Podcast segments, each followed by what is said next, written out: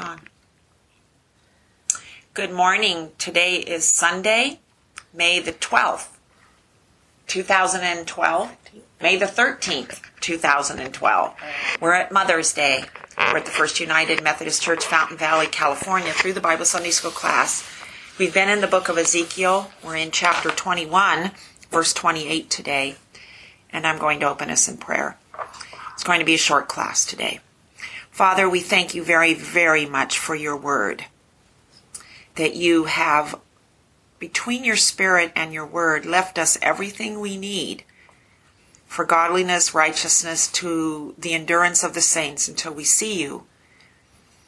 We thank you that your purposes are very intentional for your people, for the history and the time that we're in at this time, Lord, that you have a plan that we have been born for such a time as this. We ask you to write your word on our hearts.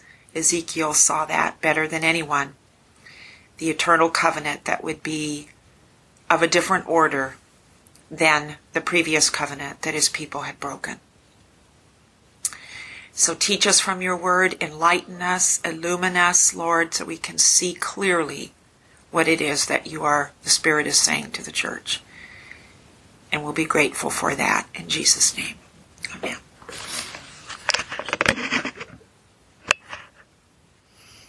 You know, I think about the uh, history at this time and and how it's really no different than today, where people think, you know, do I really want to believe this is is this actually that's been prophesied going to come to pass? Well, that's what they thought in their day too that surely the Lord wouldn't judge them and they were his people and the false prophet said that to them and they said, yeah, that makes sense to us. And so when you think about it, they're in exactly the same mindset as people today could be. That I wake up, every day's the same. There's not going to be any judgment. There's not going to be, you know, a final day. You know, I'm not going to see my maker, whatever. But it's not any different, is it? It's all the same. And they had that proverb, remember, that said the Lord will delay his word. And he says, No, I'm going to do it right now. I'm not delaying. Um, we had looked last week at the last, at about 10 chapters of Jeremiah. And if you remember, it was for the purpose of remembering what had happened. And that there were three deportations to Babylon. And that uh, Jehoiachin went to Babylon, but Zedekiah, who was told by Jeremiah to surrender, he even asked Jeremiah, pray to the Lord, tell, ask the Lord what I should do. Jeremiah tells him, this is what the Lord said, and he wouldn't do it. And he said, surrender to the Babylonians. And what did he do? He tried to flee by night. And they overtook him, and he went before the king, and his sons were killed, and his eyes were put out. And he should have listened to Jeremiah. Now, Jeremiah will tell the remnant, don't budge. Stay right here and just trust God and wait on Him. And they're afraid now. They've had all these coups because remember Gedaliah got killed and thrown into the cistern with a whole bunch of people. This is like 10 chapters of Jeremiah. And the people are scared and they decide to go to the safe place, which is where? Egypt. Jeremiah said, Don't go there. And they said, We're going, and you're going with us. So get in the back seat and hmm. shut up. Put your seatbelt on. so they went to Egypt. And Ezekiel's going to know this because we're going to have some prophecies coming up. This whole book is so amazing. Even mentioning, I think, one of the cities that they were dwelling in. And Ezekiel will actually have four chapters as we get a little deeper in of judgment on Israel. I mean, on uh, Egypt. It starts at chapter 29, but in chapter 29 at verse 16, the Lord says through Ezekiel, and it shall never again be the reliance of the house of Israel, Egypt recall, recalling their iniquity when they turn to them for aid. In other words, this is the last time my people will ever turn to Egypt. they will never turn again. Well, one of the reasons they'll never turn again is Egypt is going to be taken down, down, down, and never rise again as a nation of any significance. That's what Ezekiel prophesies. And earlier in chapter 29, as the Lord is prophesying against them through Ezekiel, he says at verse 6 Because you, Egypt, have been a staff of reed to the house of Israel, when they grasped you with the hand, you broke and tore all their shoulders. And when they leaned on you, even though they shouldn't have, but they did, when they leaned on you, you broke and made all their loins to shake. That's like saying to somebody, yeah, come on over here. We'll take care of you. Just come on, come on, come on, come on. Now you come and there's a, we don't have anything for you. There was nothing in Egypt for them. Egypt encouraged them, baited them, and when they got there, provided them nothing. Okay?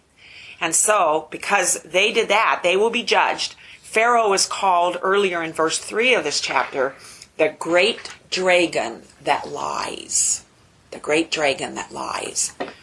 That dragon concept is carried out um, in one other place. The dragon, we'll see it in one of those four chapters. He's called, oh, at 32, verse 2. You consider yourself, Pharaoh, a lion of the nations, but you are, are like a dragon in the seas. So you're a dragon. I'm going to take out the dragon. In fact, the more he talks about the dragon, you kind of hear Revelation, don't you? Mm-hmm. Some of these mm-hmm. themes of the great dragon that will be cast into the lake of fire. So they went to Egypt, they relied on Egypt, and the Lord said there at verse 16 of 29, You will never again, never again do this. So Jeremiah says, "Don't do it, don't do it." But they drag him along, and actually, you read the book, rest of the book of Jeremiah, and you never find out what happens to Jeremiah. And of course, we think that maybe he died in Egypt. We, we don't really know, or maybe he went back to Anathoth. We don't really know. So there was somebody that threw their hat in with the people of God that had a hard way to go, and at every point he had to stick with them even though they were a disobedient house. Jeremiah will call Judah, the southern kingdom, a treacherous sister. Because, you know, they always kind of stood prideful against Samaria, the northern kingdom, capital of. You know, we're, we have the temple. We're really God's people. Yeah. Okay, we're where it really happens. You all don't even pilgrimage to us anymore for Passover and Feast of Tabernacles, but we're the last of God's real people. We're not like you. And the Lord says through Jeremiah in chapter 3, you are a treacherous sister. And you can read Jeremiah 3 and the word treacherous. Ezekiel will call Judah the corrupt sister. And uh, he will actually say that Samaria and Judah are prostitutes. And that's coming up for us in chapters. When do we have that? Chapter 23. Their names are Aholah and Aholibah. Aholah is Samaria, Aholibah is Judah. And Judah, at verse 11, your sister Aholibah she saw you and she became more corrupt than her sister in her lust and in her whoring. So, would you like that for God's people to say you're just a couple of whores? Thanks, Lord. It's not doing much for my self esteem. so, back to 21. So, we get that little flavor here of what's going on. Jeremiah with the people in Jerusalem Ezekiel with the exiles in Babylon. So, um, we had just had a little discussion at the where we had left off about Zedekiah. He was called a wicked one, a prince of Israel, at verse 25. And you, O profane wicked one, prince of Israel, whose day has come, the time of your final punishment. Thus says the Lord God, remove the turban, take off the crown, things will not remain as they are. In other words, you're king now, but you're not going to be king. exalt that which is low and bring low that which is exalted, which you can hear a little Isaiah in there, can't you? Mm-hmm. Every valley shall be exalted and every mountain and hill made low. A ruin, a ruin, a ruin. So we know about repetition in the Bible. Three ruins. So what is he trying to say? A ruin. a ruin. Okay. Um, and I will make it. This also shall not be until he comes, the one to whom judgment belongs. In other words, you're not going to be king, but there is a king coming, the one to whom judgment belongs, the righteous judge. And I will give the crown to him, it to him. So, the king came one time as a suffering king with mockery that he was king over his cross, but he is king of kings. Zedekiah wasn't even of the Davidic line, so uh, that's what's going to happen there. So there we have some prophecy looking forward to the true king, the one to whom the crown belongs. Verse 28 And you, son of man, prophesy and say, so now that's Ezekiel hearing from God, and he's most commonly called son of man in here. Thus says the Lord God concerning the Ammonites and concerning their reproach. A sword, a sword is drawn for the slaughter. It is polished to consume and to flash like lightning. While they see for you false visions, while they divine lies for you, to place you on the necks of the profane wicked whose day has come, the time of their final punishment. Return it to its sheath, in the place where you were created in the land of your origin. I will judge you and I will pour out my indignation upon you, and I will blow upon you with the fire of my wrath, and deliver you into the hands of brutish men, skillful to destroy. The Babylonians were very brutish and very skillful in their destructions. Interesting thing too is a lot of the officers that were in Jerusalem, they knew. They even said, "You're being punished by your God." We could go back to Jeremiah and look at that. And so the world knows a lot about what's going on, even though they don't choose to obey the word themselves. Yeah, blow upon you with the fire of my wrath and deliver you into the hands of brutish men. You shall be fuel for the fire. Your blood shall be in the midst of the land. You shall no more, you shall be no more remembered, for I, the Lord, have spoken.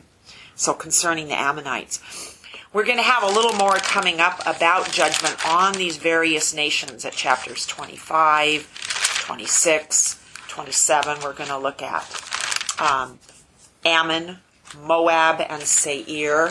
Remember, Moab were the descendants of Lot and his incestuous relationship with his two daughters after the destruction of Sodom and Gomorrah. And Seir is the biblical reference to Edom, because that's the big mountain in Edom. And Edom, special land given by God to the descendants of Esau. Okay? In fact, somewhere in the Jews' wanderings, they were told they couldn't have any of Edom yeah, so the Lord actually somehow is involved in the allocation of the real estate of the earth. And even the part that United States enjoys somehow it's been granted to us by God. You know, we probably think it was the Louisiana Purchase and uh, the, uh, you know, the Homestead Act, but it was probably God that allowed us to push through from the Atlantic to the Pacific and even have what we have now. And we should probably take warning too that when you when God gives you things and you don't do it right, there's always a price to pay. So we have a price to pay too as we're throwing our babies, unborn babies, into uh, hazardous waste dump. Yes, yeah. that's just a pitiful thing. Um, so we have a price to pay, but there's going to be prophecy more against Ammon, sons of Ammonites, Moab, Seir, Tyre. And Tyre, there's a lot about Tyre and lament for the king of Tyre. That's chapters 26 and 27, 28. And then we have four chapters on Egypt 29, 30, 31, 32. So now you know what's on God's mind. Okay? And then we will have a complete change of how the book goes at chapter 33. Okay? Ezekiel, Israel's watchman. Why will you die, Israel? So the, the book's going to change prophecy about the shepherds what a bad shepherd looks like, what a good shepherd looks like. And um, so that's how and where we are. So at chapter 22. And the word of the Lord came to me, saying, And you, son of man, will you judge? Will you judge the bloody city? The rhetorical question. Then declare to her all her abominations. You shall say, Thus says the Lord God, a city that sheds blood in her midst, so that her time may come that makes idols to defile herself. You have become guilty by the blood that you have shed, and defiled by the idols that you have made. And you have brought your days near. The appointed time of your years has come. Therefore I have made you a reproach to the nations, and a mockery to all the countries. Those who are near you and those who are far from you will mock you. Your name is defiled. You are full of tumult. The favor that you have, or the lack of favor that you have by those around you, is even granted of God. Yeah. And uh, the time that Jesus had, he grew in stature and favor among God and men. Do you remember that after he was lost at the festival and they found him? Because that was a period of time. And then, as he was teaching the truth, healing the people, and we know that favor went against him, and the gospel writers are clear about how he was escaping through the crowd and they wanted to stone him and all this because his time was near. See? So, uh, he didn't have to say, Father, why is this happening to me? It was always going to happen like that. See? So now you have a picture here in the scriptures that the fact that the nations left you alone and the Queen of Sheba came to you, admiring your wisdom, was a time granted by God. And this, when the nations are mocking you, is another time in God's purpose. Behold, the princes of Israel in you, every one according to his power, has been bent on shedding blood. Father and mother are treated with contempt in you. So now we're going to have the nature of their sins in details. Okay? Treating parents with contempt. The fatherless and the widow are wronged in you. Well, the main way you wrong a fatherless and a widow, widow who's vulnerable is to financially take advantage of them. You see that happening today. They call it elder abuse in 2012 Okay? There's a lot of safeguards in place because of elder abuse by the government. I sell securities, I sell insurance products, and annuity salesmen are known to abuse the elderly. And the elderly are vulnerable because A, they're not processing as well. B, they're very fearful of their money and having enough until they die. It's a big thing in elderly people that they won't have enough. That's why they won't spend their money and they start stockpiling in their houses because they're going to live longer than their money. That's their fear. And so you have special things, even how you advertise to the elderly in security products, because elderly are taken advantage of. And one of my elderly clients was just taken advantage of by an annuity salesperson. He paid a $12,000 surrender charge because he was told to get rid of Midland life insurance policy that he had annuity and to buy American equity. And they turned one into two, and he was told that he would get a bonus and a tax loss that would far outweigh the $12,000 surrender charge, which was all bogus. Oh, and he went to a seminar in a hotel and he was vulnerable. Okay? Well, that's the kind of thing the Lord's referring to here. That's how you wrong the fatherless and the widow people that most need protection. So even our government has protections. And I told him, you can call a hotline and there will be discipline for these two these two salespeople that did this to you. Mm-hmm. But he doesn't want to do that. And so there's nothing that can be done. He has to be willing to say, I just got abused. But that's another thing. It's pride. We don't want to say, I was snookered. Yeah. Okay? It's really hard to say because in life, elderly people were with it. And so they don't want to say, I'm not with it anymore. Right. And this guy got his hooks into me, see? So this is what the Lord is telling them. You have got to deal, see that we are out of time, with people. I'll just finish all the wrongs and we'll tie it up. You've despised my holy things, profaned my Sabbath. There are men in you who slander to shed blood, and people in you who eat on the mountains. They commit lewdness and men uncover father's lewdness. They violate women who are unclean, so sexual habits, committing abominations with a neighbor's wife, defiling daughter in laws, violating sisters. and taking bribes, interest, taking interest and profit to make gain of your neighbors by extortion, and forgotten me. So now you have a list of the sins. It's choir practice time, and I'm going to let George. Lord, we thank you for your word.